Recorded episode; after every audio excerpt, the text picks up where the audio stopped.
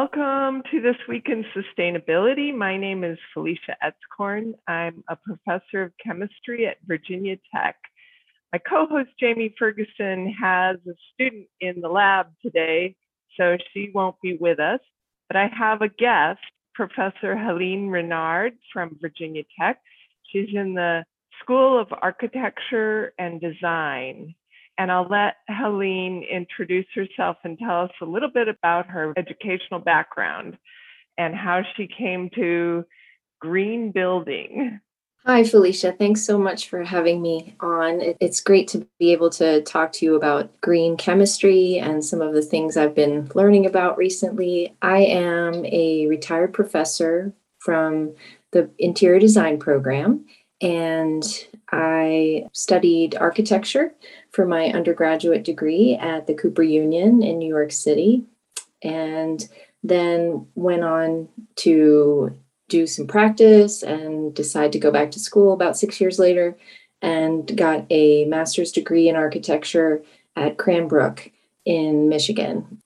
So that's my educational background. And then I did some practicing in the architecture field in Phoenix, Arizona, among other places, and was able to learn a lot from the various people and firms that I worked with, large scale, small scale firms, and then had an opportunity to come and do a visiting semester at Virginia Tech in the architecture program and was invited to submit my application for an interior design position. And what was interesting to me about that opportunity was that I was doing installation art with felt, industrial felt.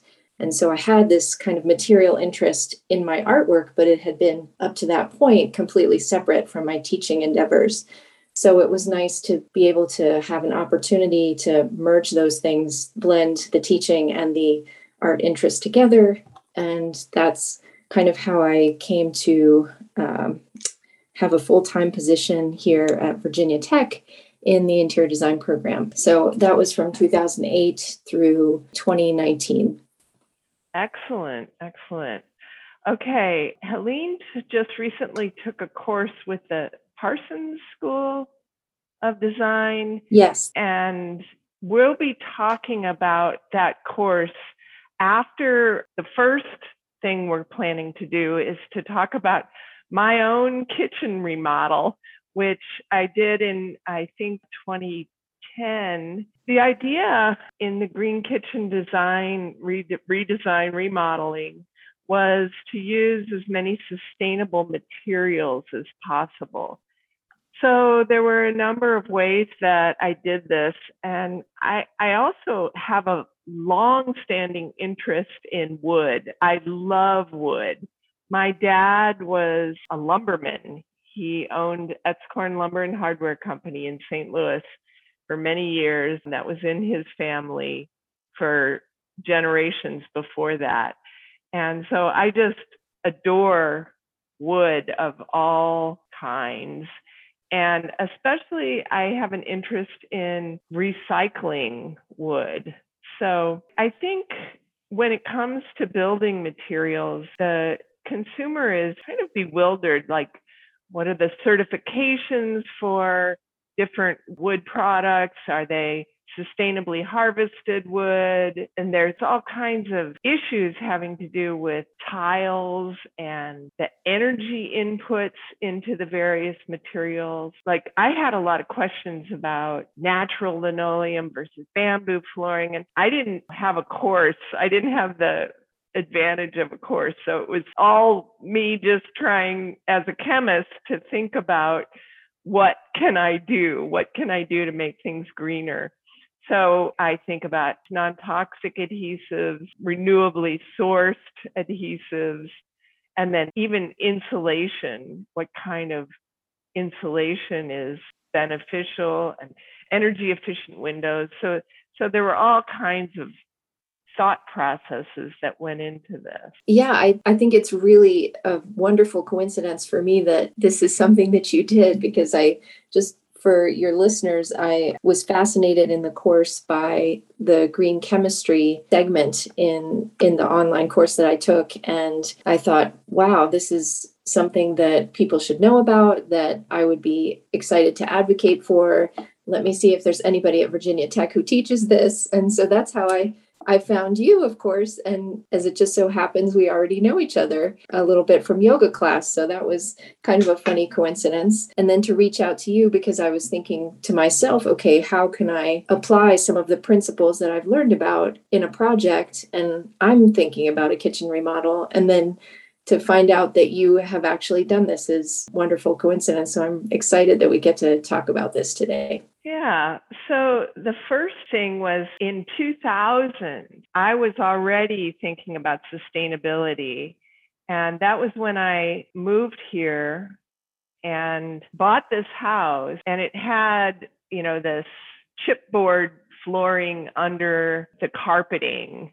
And it, the whole house was carpeting. I mean, upstairs was this horrid pink shag. the master bedroom and and this beige shag throughout the rest of the house and my mom was a real estate agent actually she was she first did interior design. And she ran it out of my dad's lumber company.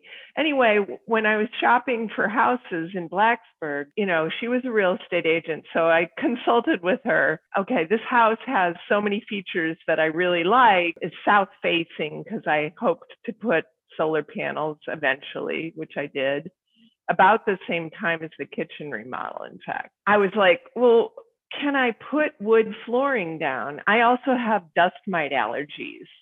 So I don't want any carpeting anywhere. I do have rugs, but they can be shaken out outside or beaten with a tennis racket on the line or something like that to get them clean and I have mostly wood furniture with some leather. Uh, leather has its own issues, but the main thing was to get rid of that carpeting. And I was like, "What? What's the subfloor? I can't see it anywhere." And she said, "Oh, pull the heating register out and look in there, and you can tell what the subfloor is."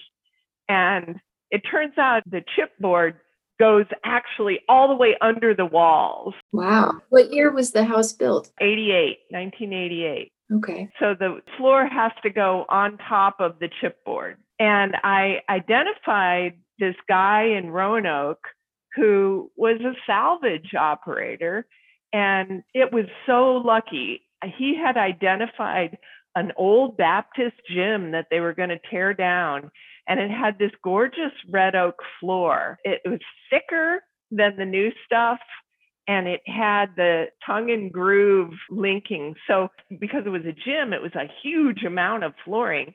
And I basically bought the whole lot from him, over 2,000 square feet. Wow. That I had installed in the house. And there, it cost me more to do the recycled flooring or reused really than it would have to put new hardwood floors in. And that was because they had to sand off all those painted circles mm-hmm. on the floor. And they had to do three sandings and then refinish it. And so the refinishing, I asked for water based polyurethane. At the time, that was the best I could come up with. And I'm not happy with that decision mm-hmm. because I learned after the kitchen remodel that water based polyurethane has NMP in it, which is N methylpyrrolidone, that helps solubilize the polyurethane. But it is a slightly volatile organic solvent. And it turns out that it is a teratogen. So I don't think I've introduced the term teratogen to our listeners. And that means it is toxic to fetuses. At the time, I was still childbearing age and had actually had hoped to have another baby. So that was an unfortunate discovery. You know, when when you're doing the work yourself, you look at the can and you can investigate all the ingredients. But when you're hiring people, you know, I said water-based polyurethane, they did what I asked. Yeah. So it wasn't the best choice. And I talked about the polyurethane floor finish, which I redid in just in the kitchen area. I was thinking perhaps rubbing alcohol, isopropanol, could be a substitute, but I haven't done any experimenting with making my own floor finishes. There are green polyurethane. So in my textbook, one of the case studies is about a greener polyurethane. And they incorporate soybean oil, hybrid non isocyanate polyurethane or green polyurethane by Nanotech Industries. The chemistry is for the organic chemists who might be listening, instead of an isocyanate, which is a toxic functional group that has a nitrogen, carbon, oxygen, then instead of that, they use a carbonate. We use bicarbonate in baking soda in our cooking. So carbonates are quite non toxic. The actual chemistry that goes into this newer polyurethane by nanotech industries is much safer. And I believe it's also water soluble. It's just as hard, it has just as good of an abrasion resistance.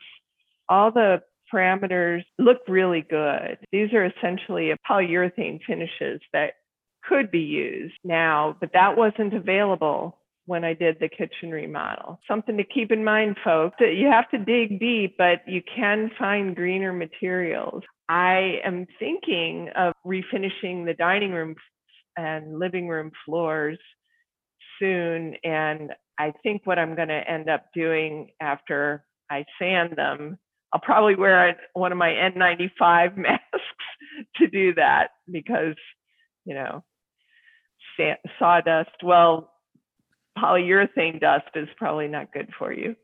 Yeah. And then I was either going to use a natural oil or maybe even beeswax. Yeah, those those both sound like good ideas. Those are some of the things that I recognize from the course that I took, examples that they they had of options. What kind of oil do they recommend? Well, I think de- it depends on the wood, but I remember linseed oil being mentioned as an option. And I think those things can also need ventilation and proper curing time, etc. So it's definitely something that requires a little more research.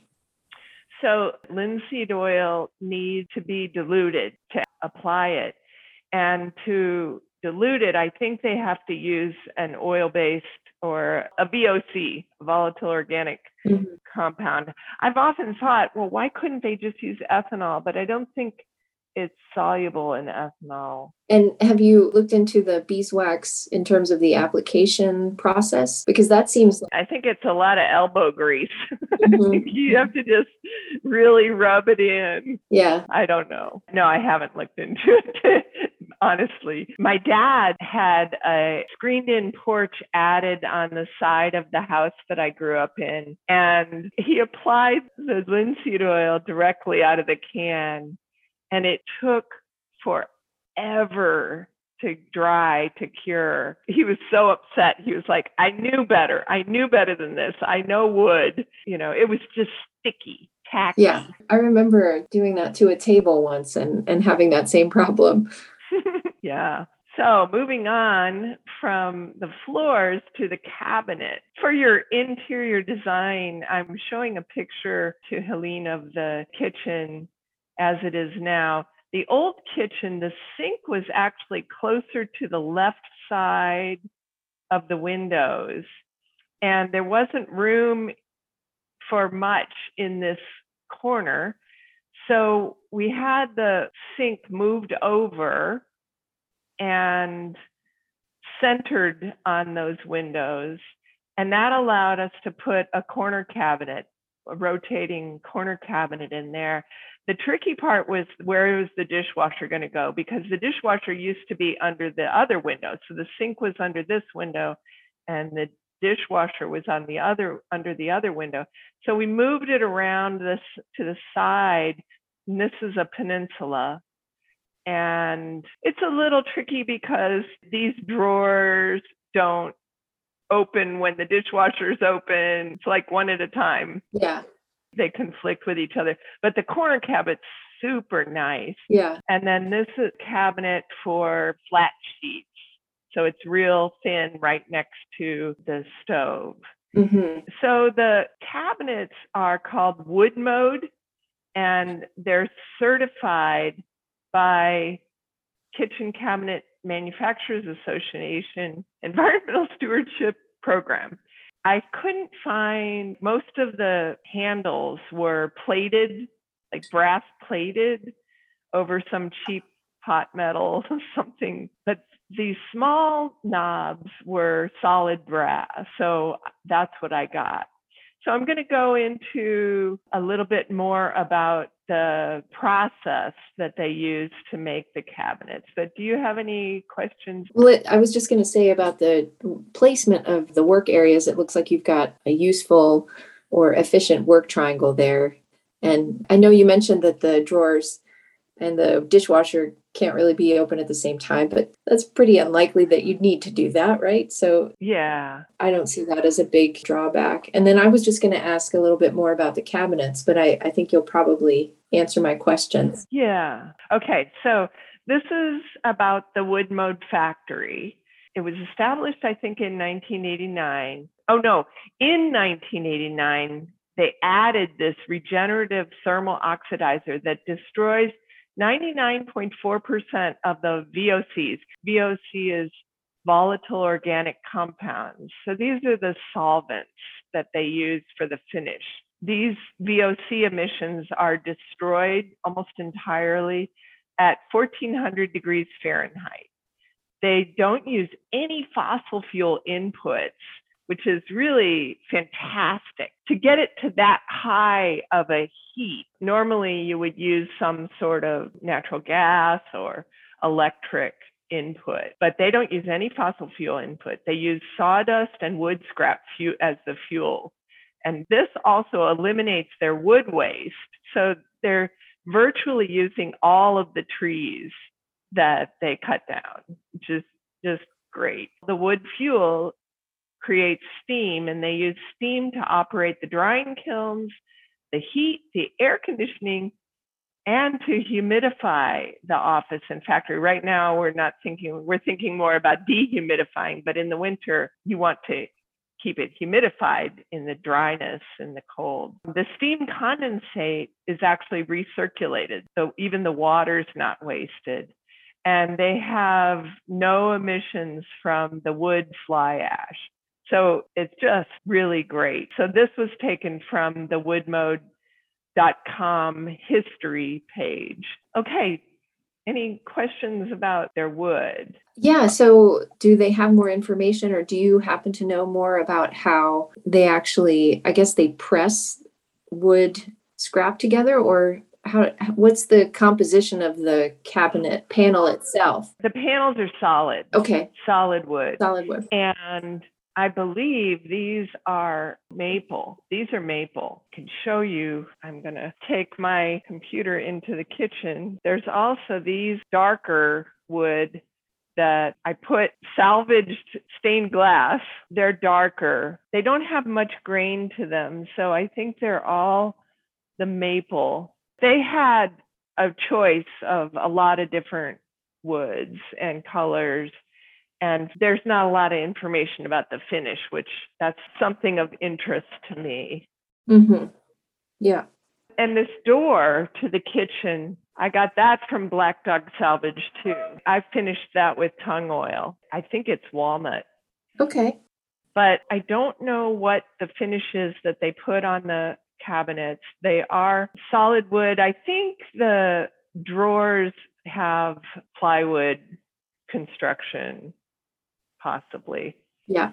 behind the fronts, but all the fronts are solid. I don't know if that's greener or not. I think it takes more wood to create solid wood cabinets, but that was just what I wanted. Mm-hmm. I love wood. Yeah. One thing that would be interesting to investigate is more about whether their process is safe for the workers that work in the factory. You know, like I know that you mentioned that the process completely eliminates the volatile organic compounds, more or less. Are there exposures in the factory for the workers doing that work? Is is something I'd be interested in knowing more about. What a great question. They don't say much about that on their website, but I think most of the exposure is in the kiln drying of the finish. And that is vented through this system where they burn it off basically and destroy 99.4% of the volatile organics. So I think it's probably a pretty safe place to work. It seems like they're so environmentally conscious, I'd be surprised if they're not also environmental justice conscious. Right. That would that would make sense. I haven't looked at this in 5 or 6 years. So I don't know how they weathered the pandemic. I have no idea what's going on yeah. right now. These are the hard things. Once you find a good company. Yeah. And it was actually Ideal Cabinets in Christiansburg. They sat down and talked to me and they were very good about abiding by my wishes and finding a source that was sustainable for me. I think they probably have other cheaper cabinets that aren't as sustainable. They were excellent at helping me find the kind of thing I wanted. Okay, the countertop. Countertops, I thought when I went into this project that I would want to use granite. And my mom said, don't get granite. She said, you drop a plate or a glass, even from cabinet height onto the countertop, it shatters. They're so hard. And then I looked into it, and the embodied energy involved in mining granite is extreme, and they're so heavy. And then it's so much energy to cut it out of the ground, transport it to their factory, cut it to your dimensions, and so on. That apparently granite is just not considered sustainable. And, you know, it's a mined material. So in green chemistry, we think if it's mined, it's not sustainable. Okay. So this was the best thing that Ideal and I could come up with. It's eco that is made by Cosentino. And it's a very durable surface. It looks brand new 10 years later. It has no dense chip discolorations. It's still smooth and it sort of looks like granite in a way. It's 75% recycled. The base of it is a resin that's made from corn oil. So that's green chemistry. That's a sustainable material. And then it has all these broken bits of porcelain, glass, and stone scrap in it, which gives it the interesting visual texture. It's funny, you can't see where it's dirty. You know, that also has an advantage. You can't see where it's dirty. I tend to just wipe down the whole kitchen after I cook, but I also can tell if there's something that's been spilled just by touch. Mm-hmm. And I don't use much but a little dish detergent and water. Or I guess during the pandemic, I added a little bit of bleach, but that was when I was still thinking it was a contact virus. Right. And now we know from our colleague, Linsey Marr, who's the engineer who really she did an excellent job of figuring out and telling the world that it is aerosols. It's mainly by aerosols. I mean, it will live on the surface long enough that you can transfer it. But I was a little obsessive in sanitizing my groceries and, and the counter that the grocery bag sat on and everything. And it didn't have any problem with a little bit of dilute bleach. You know, it was like a tablespoon in a quart spray bottle, not very much bleach. It hasn't changed at all over the years. So it's really nice. They molded it with rounded corners and rounded edges. So I don't hurt my hips on it. They molded it around the kitchen sink. Oh, by the way, I forgot to say, I reused the stainless steel sink that was original. I did get a different faucet. You know, it was cheap builder faucets with the plastic handles that break anyway. Uh. I got a stainless steel one that has been very durable for 20 years. And they were able to just reuse the stainless steel sink. This is essentially two pieces. I think there's one seam in the peninsula. It goes along the wall, the outside wall with the windows. And then there's one other piece that's just a very short, small cabinet, about a foot wide between the refrigerator and the stove. I didn't know if I had pictures of the stained glass. So, so this is from Black Dog Salvage. Ideal Cabinets worked with me and took the panel out of the wood mode cabinets and installed the stained glass. Now, the downside of salvaged stained glass, I did find a stained glass worker who was willing to repair them, and she did a, a beautiful job. But I think this is lead soldering. So when she was working with it, I was very concerned for her because there's a lot of fumes from this lead soldered stained glass. So I felt bad about that. But she just had to repair a couple of panes in each one. That's something that you don't think about is sometimes the old stuff is more toxic and you have to beware. So yes, I have lead, I think I haven't tested it, but I do think that this is of an age that it would be leaded stained glass. Yeah, it's beautiful. Yeah. And then the broom closet, that's also a recycled door from Black Dog Salvage that I then painted with a, and the paint on the walls, low VOC or zero VOC paint. I didn't buy new appliances. We had had to replace those already. We had gotten Energy Star. At the time, they were energy efficient. Now they're probably not that energy efficient, and I could probably do better. But about embodied energy, you're better off using an appliance till it dies because probably for appliances, the same thing applies to cars. And I'm just guessing here. This is my swag, my scientific wild ass guess. so I know half of the energy used by a car goes into its manufacture. Yeah. So you're better off driving a car into the ground. That much energy going into the manufacturer, it's a lot. And the little bit of savings that you make on gasoline in a more efficient car only takes you so far. And the same thing goes for refrigerators. I mean, unless it's a really old refrigerator that's in terrible shape and costs you $100 in electricity every month. I think mine only costs about $10 worth of electricity a month. I don't actually have very high electricity bills because I have solar panels. It's a natural gas oven, which I now, this is really not the most efficient type of cook surface anymore. What is now considered the most energy efficient cooking? I mean, I think induction uh, is quite popular, but yeah, but I I believe that people still in kind of in the general public when they're looking at a new house, I think they still uh, like the idea of cooking with gas.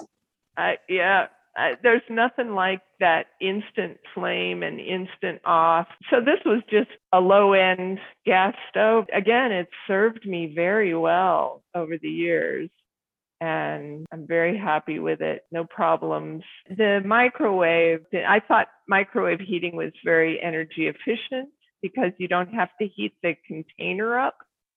But it turns out that household microwaves are not the most efficient way to boil water. The most efficient way to boil water is gas, ultimately more efficient than electricity. You only want to boil just as much water as you need, and it should be in a covered container, and then you need to turn it off immediately. So that's why you have a tea kettle that whistles at you. So it's a little tricky to be super energy efficient, but it is an Energy Star refrigerator and dishwasher and a gas stove. In terms of the climate impact, um, residential buildings are about 20% of carbon dioxide emissions in the US. Commercial buildings are 18%. Now, this was 2005, so I don't know if this ratio has changed. Transportation is 33% and industrial activity, which I think a lot of us think of as the major activity, is tw- only 28%. So residential buildings are a significant contribution, and we should really be paying attention to our energy use. This was the idea that not just building green, but remodeling green. So over the next 30 years, so this is since 2005, 52 billion square feet are going to be demolished. 150 billion square feet will be remodeled. That's what Helene and I are really talking today about is remodeling. And 150 billion square feet will be new construction. I'd like to see that shift more towards remodeling because as much as possible that you can reuse rather than tear down and rebuild. It's more energy efficient, it's more material efficient. It's just really important. Green building savings, energy use, you can decrease by 30 to 50%, carbon emissions by 35%, water use by 40%, and solid waste by 70%. So that's a big deal. Like not being material wasteful when you're building. When we think about green building materials, energy efficiency, durability, and we've mentioned the ideas of life cycle analysis, sourcing it from renewable sources that aren't petroleum. We've also talked about the embodied energy of granite and trees and using every bit of the tree that you can. And then all the way through to the end products and their toxicity and the volatile organic compounds in our finishes. So we're trying to incorporate the principles of green chemistry. Do you have any final comments about the kitchen well, I, I, think it's interesting to maybe take a look back at it and say the guiding principles, it seemed like, were I want to make this as green as possible. And then because of the scale of the project, you were able to kind of look at the various trades, or I suppose talk to the the suppliers yourself and say, okay, this this is my goal help me achieve it? Actually, just the retail. I didn't get to talk to Wood-Mode. I got all that information from their website. So that's the advantage of the internet these days. We can get on websites and if you dig into them, you can find out what the materials they use are. So that's really great. So I would like to switch gears now and ask you about your course and what's new because again this was 10 years 11 years ago i would like to hear about the new stuff going on that you learned in your course yeah, well, for me, I've been aware of the Healthy Materials Lab for several years, and I was teaching a materials and methods course to our second year interior design students. And I, you know, was on their email list and follow them on Instagram. And they also have a really interesting podcast that they do. The whole first season was on hemp, for example. And one of the co founders, Jonsara Ruth, is someone that I actually went to grad school with. And then Alison Mears is her co founder. They talk about various topics within the course as well, because it's composed of many small videos. And then there are uh, source documents that they send you to that you can download and do further reading on your own, as well as website links. It's an online certificate program, the one I did, that is set up to. And this is the Parsons School of Design. We'll put a link in in the show notes. And what what is the course called? So it's healthier materials and sustainable building is the one that I took. They also have one called Healthy and Sustainable Affordable Housing, which is tailored to affordable housing providers. And I think it's a similar format where it's self paced online. And I think there was one that was actually had green chemistry in the title, wasn't there? Well, it's green chemistry is part of the one that I took. It's okay. Yeah. One of the modules. Yes. And so let's see, it's if we look at the syllabus, so course two, building products and chemistry, week one, product chemistry. And then in part three here, we have John Warner. Hazards and toxicology. Yeah. Oh. Yeah, so so that was that all of this was a revelation to me. I didn't realize that according to John Warner, traditionally in chemistry programs, students do not need to take toxicology to earn their degree.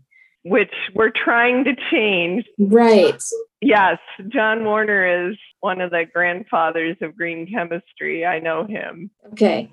Yeah and so so i was fascinated to see that they are actually partnering with big companies like monsanto or dow chemical to find a substance that is going to perform the same way as one of their products without being toxic at all so i thought yeah that's a really amazing mission to try and make chemicals that are put out now safer for the environment and for people, whether they're the people that are making the product or living in an environment constructed with that product. Yeah, that's really that's great that they're reaching out to this community because I've I've often thought that there needed to be more communication between chemists and architects. Yeah, and that's what just struck me about learning about this. I thought, well, and the way they present it too in the course is that ultimately a chemist needs to be part of the design team if you're thinking on a really progressive broad scale you know if you've got a, a company that's or a developer that's doing multi-family housing for many millions of dollars billions of dollars then it really makes sense to have that investment up front where you're trying to create you know even one product that's not going to be as toxic yeah or toxic at all compared to a traditional product and think about all the lives that you're going to impact with one small change and ideally, they just wouldn't even be making these toxic products. And exactly. We had Arlene Blum on last fall on our podcast. Yeah, and I've used the the six videos, the little videos about the six classes. I've used that in my materials course as a way to introduce my students to those ideas and because I think they're good at explaining the topic in a easily understandable way for the layperson and then also saying here's what you can do about it at the end so that you're not just feeling hopeless and you right. have some sense of empowerment at the end of the video. So that was uh, one of the first pieces of information that i came across that made me more interested in this whole area. And i used the international living future institute and some other different sources online that are databases that they also go over in this course that I just took that are starting to compile databases for designers specifically if they are interested in finding healthier materials. So there's a wealth of information kind of growing out there and standardization and consolidation seem to be one of the challenges as always, you know, you have these independent groups kind of coming up with their own initiatives and ways of moving in this direction. And then if you have too much of that, it can become confusing to the person trying to use that information. Of course. So it, it was great to hear in this course from numerous different experts in their fields such as John Warner. And they also had people talking about vulnerable populations. So, environmental pediatric specialists would talk about low income housing and some of the challenges in those environments for the people inhabiting them and the instances of asthma tied to housing, etc. So there was a lot to take in, but I think the course does a great job of making the information accessible and then following that with strategies for designers to implement some of this knowledge that they've just gained into their design practice. Very cool. Why don't we just walk through like the week subtitles one by one? Maybe you can just read through them Sure. to give people an idea of everything. My gosh. Yeah, there's a lot. There's a lot. Yeah, it's a big course. So the program is four courses. The one that I took is four courses. It says here this online certificate program has been created to provide designers, architects, developers, contractors, management companies, and facilities personnel with material health information. Wow. It's composed of four self paced online courses, which lead to a certificate in healthier materials and sustainable building. The first and second courses provide an introduction to key topics in the field of materials and health for those with general or more specialized interests. The third and fourth courses are geared towards professionals in the built environment and those concerned with making a positive impact in product specification, installation, and maintenance. The goal of the program is to empower practitioners to make change with the knowledge that healthier buildings lead to healthier lives. And so it's both a complement to existing Parsons degree programs and a continuing education course for professionals, which is the way that I took it. So then course one is called Materials and Human Health, and you have a lot of introduction to the different specialists that you'll be hearing from later in the course. So they talk about life cycle of building materials, vulnerable populations, working with communities, how chemicals get into our bodies, which is something that also Arlene Blum's videos address. And they've got life cycle of materials. Mm-hmm. In week two, we look at material systems evaluations and design. So they talk about toxicity and exposure in indoor environments specifically. And you hear from an indoor air specialist, Jeff Siegel from the University of Toronto. Then how to avoid hazards is the next little section. So actually, I want to stop there because one of my concerns is I had my energy use evaluated. They then added insulation over the pillars in the building and tightened up all kinds of other insulation and sealed things and mm-hmm. did a bunch of stuff. But now my house is so tight that I worry about yeah. indoor air pollution. Right. Yeah, ventilation is important. It's true that with building technology changing and our ability to seal up buildings, make them less leaky, we do have the problem of, well, we still need to exchange that indoor air for outdoor air. Do they recommend doing it in an active way with fans? Yeah. Does it defeat the purpose because you're now having to put energy into exchanging the air? Yeah, there are passive ways to do that, of course, to create openings up higher, or there are those whole whole house fans, I guess. Right. Or just opening windows. Yeah, but then like we've tightened it up and sealed all the crevices and and then we've got to open it up again. It's like, yeah, I do that. I crack my window even in the winter. Mm-hmm. I crack my bedroom window because I just like fresh air. And it's like all this effort that went into it just seems like a real challenge. Mm-hmm. Well, I think the more we know, the more we have to take into account. And that's where it gets complicated to balance all the factors that you consider in deciding is something healthy and sustainable. Right. So, environmentally responsible as well as healthy for the occupants and all the people involved along the, the line of manufacture. Right. Okay. So then the second course was building products in chemistry. Yep. They kind of go into biomimicry and, as we said before, the introduction to toxicology, how that's changing, John Warner, green chemistry, which was just like a light bulb in my brain. you know, I got to say about John Warner, my textbook is called Green Chemistry Principles and Case Studies. And the 12 principles of green chemistry were written by Paul Anastas and John Warner in about 1995. Mm-hmm. And so he's been thinking about it for a long time. Right. And it was brand new to me. So I was really excited that more people should know about it. Yeah. And start to find a way to incorporate it into the design practice. Amanda Kaminsky is another person that they interviewed or have speaking on several occasions throughout the course.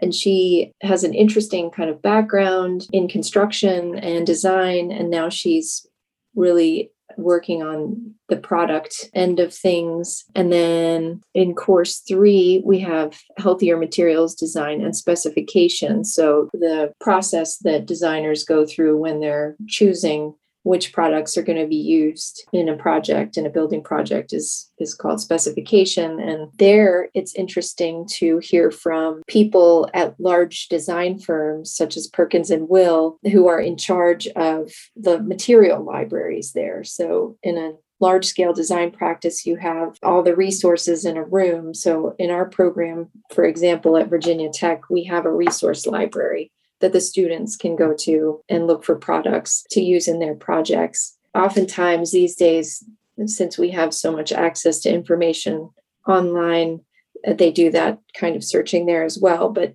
it's nice to have the physical samples available to look at because things change under different light conditions, you know, the appearance changes, and to be able to truly see whether something is going to be a good partner or complement to some other material. It's nice to be able to put those things side by side.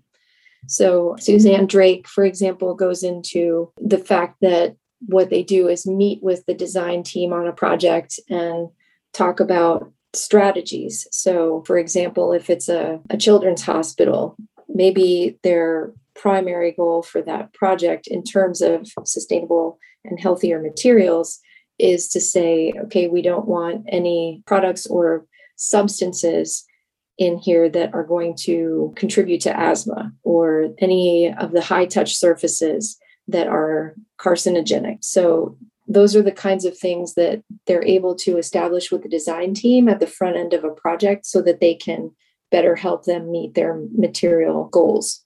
Great. And then week two is finding and evaluating products. So that's again kind of more a deeper dive in terms of level of detail and process into how you specify products and make decisions because oftentimes there may not be a product that is going to say meet the budget and have the performance right. criteria that are required for a certain type of project. So you know in hospitals the example i just used you have requirements for hygiene and ease of cleaning and so on. So there are many criteria to balance and they go into that a little more specifically and they talk about i like the hidden hazards what might not be on the label yeah. That's really a problem. Yes. And they talk about material safety data sheets that are a traditional way manufacturers share information about what's in their product and that you can often look at right to identify potential safety concerns but oftentimes it's more about durability and flammability and things that were considered important in the past and are still important, but there are kind of new concerns arising now. And a lot of the individuals interviewed in this course talk about the right tools and developing the right tools to identify health concerns in products. And they talk about also designers using their purchasing power essentially and asking the manufacturers for more information. And yeah. when the manufacturers become more aware of what it is that the designers are looking for, then they're more likely to change their processes because it is expensive to manufacture products. Oh, yay. You need to motivate them to yeah. make those kinds of changes. So when you have a designer that's worked a really large billion dollar project, they're more likely to listen if that person is going to ask for a specific change to be made if they hear that enough, then that could motivate people to make manufacturing changes. That's awesome. Yeah. So, course four is about executing a healthier project and again talks about specific ways in which you can make decisions for your client or educate your client or kind of talk to them about what their goals are and bring all that mm. information into a process that leads to a healthier environment for the occupants of the building as well as for everyone involved in the building process, the product production process. These weeks of this course, they have many interviews with people at firms that are sharing their experiences because, as people may be aware, there are many factors that go into getting a project built, designed and built and funded. And so, wading through the codes, regulations, and how to still achieve health goals and making opportunities for impact in these projects is a complicated thing. And so it's nice to hear from people who have done it on significantly complicated and scaled projects and what their principles are. So, Heather Henriksen in the Office of Sustainability at Harvard, for example, is dealing with enormous projects and talks about how they approach client meetings and builder meetings and what their process has been as they've learned over the years to make sure that their goals are met and the process is smooth and it's streamlined. So, it's really valuable to hear about all that experience that they've had. Okay. Wow. It just looks like a great course. Yeah, it is. Thank you. I really recommend it. And, you know, besides wanting to tell everyone in the world that I have learned something about green chemistry and that they should too, I also really want to advocate for young professionals in the design fields and students in our program to know about this course because I think it really empowers people to learn more about it and to figure out how it can be a tool for them to change the way they approach design. Cool. Okay, so maybe you could wrap it up. Sure. Today we've talked about my very small project, which was one kitchen remodeling and it was done 10 years ago. I served as my own interior designer because I have a little bit of knowledge about design and interiors, but I have these ingrained chemical principles that I wanted to incorporate as best as possible and kind of make a little showcase for greener kitchens. You know, I have had my green chemistry students over for chili dinners couple of years and just showed them this. And then we talked about the course at the Parsons School of Design, the new school that Helene Renard took. And she's promoting for her students and really anyone in the field, it sounds like a, a fantastic resource. What are you going to do with it, with your knowledge? Well, I mean, I, I mentioned to you that I'm interested in remodeling our kitchen. So I think that's the first step. And I've also heard other presentations. For example, Jonsara has talked to other groups on Zoom events that I've listened to about the principles that she uses. And so, some things that I've heard from her, as well as have been mentioned in this course, that I'm thinking about incorporating are not using adhesives. And that is tricky because there's so much glue everywhere. In, yes. And so, to the extent possible, um, if you use mechanical connections, then you're eliminating the need to figure out where do I get an adhesive that does its job but is non-toxic. And so that's something I, I've been thinking about. Could I do that and how would I do that? And then also one way to eliminate the concern about the paint is just not to use paint. Yeah. And something that uh, Jonsara has done a bit of research into is lime lime plaster and she traveled the world and found in various countries how they were using that material which has been used for centuries. And i recently heard her talk about using it on wood. I think this was on a wall however. So i was going to look a little bit into a company that she has worked with, I believe they're somewhere out west, talk to them about their experience with lime and whether that would be an appropriate material choice for the walls in a kitchen. I'm not sure. I just recently, I don't know what I was looking at. Maybe it was when I was looking at this course, there was a list of paints, and one of them was a casein or milk based paint. And I know when my mom used to do wallpapering, she would use essentially the adhesive was flour. Mm-hmm. It was basically refined wheat flour, white flour. Mm-hmm. It's pretty amazing how sticky that stuff is. Yes. Probably not good for our digestive system, but healthier for the walls. And I have painted this house basically twice since I've lived here. And every time I just think, I'm putting plastic Mm-hmm. on this building. And I don't know, it's going to end up in the ocean someday. It's just not a good thing. Right. Even if it goes into a landfill, it's Right. it's just not a good thing. So, paint is one of the things that we should really rethink. Yeah, it's just a it's a good opportunity to reconsider the way that we do things because it's been done perhaps this way for as long as we've been around, but maybe that's not the best way. You know, maybe there are other older techniques that are healthier, that are more appropriate. And there's an interesting project that Jonsara and Alison are working on now. They're doing a house, I believe it's in Pennsylvania, that they're building with hemp lime. So I will see if I can find you some links and send you some of that information. I saw a video where they're basically shooting what looks like some straw with some plaster on it into the space between studs and a wall. So it's an insulative material as well as providing the wall surface. And then I believe maybe they're going to coat that with some hemp lime plaster. Nice. That's definitely a project I'm going to watch to see what they're doing. It's a funded experiment. So, All right. This has been This Week in Sustainability. And we've had a wide ranging conversation today with Helene Renard of Virginia Tech School of Architecture. And we talked about mostly interior design, trying to make it more sustainable. I think that's about it. I want to read, I thought about reading the carbon haiku. These are elemental haikus by Mary Soon Lee. But I decided people may not know, but brass is copper based and it's harder than copper because of the other metals that they add to it. But I'm going to read the haiku about copper. Copper, before the Bronze Age, before history began, bent to the smith's need. Over 10,000 years ago, people learned to work copper.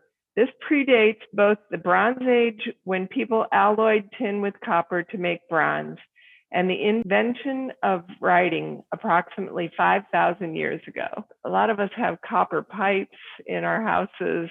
And I think Jamie and I talked about this a while ago when we talked about lead pipes and lead solder. So you can look back to that other podcast if you're interested in that. So we'll say our goodbyes. I have to say, think about it. Don't think too hard, but think about it. thank you so much. Yeah, thank you, Helene. Thank you, Felicia. This was really interesting. I, I so appreciate your sharing your process with me. Bye.